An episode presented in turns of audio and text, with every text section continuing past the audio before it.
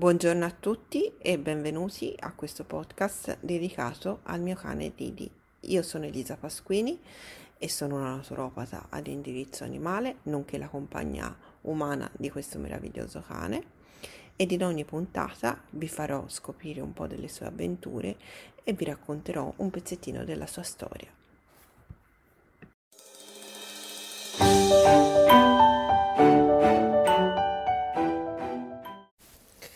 Ciao, io sono Didi e nella puntata di oggi ti racconto della vita con la mia sorella Blackstar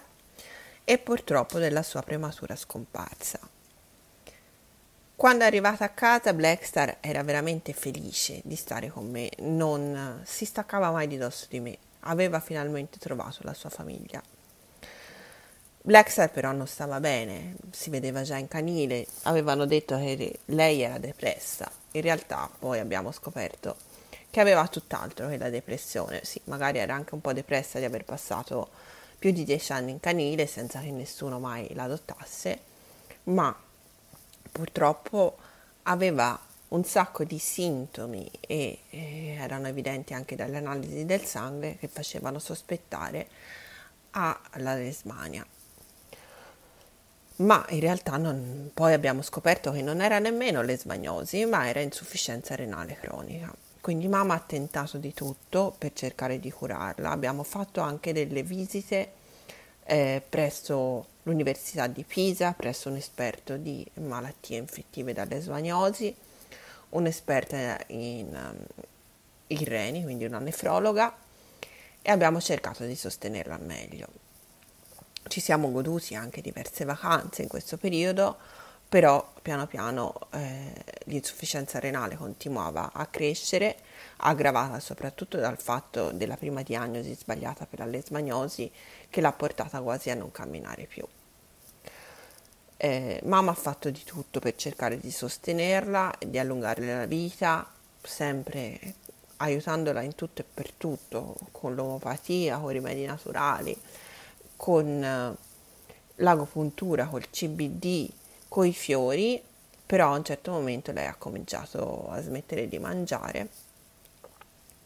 e purtroppo dopo poco più di un anno che era con noi eh, ha smesso completamente di mangiare e di bere, tanto che eh, dopo l'ennesimo ricovero in clinica, perché ne, ne, faceva tantissime, eravamo sempre di corsa a portarla in clinica perché si disidratava, perché aveva bisogno di flebo, perché aveva bisogno di nutrimento, perché non riusciva a muoversi, perché non riusciva a mangiare. La veterinaria ci ha chiamato e ci ha detto che i valori dei reni non erano più compatibili con la vita e quindi purtroppo dopo poco più di un anno dalla scomparsa della mia sorella Juno ho dovuto dire addio anche alla mia amata Blackstar. Questo giro sono stato meno triste, anzi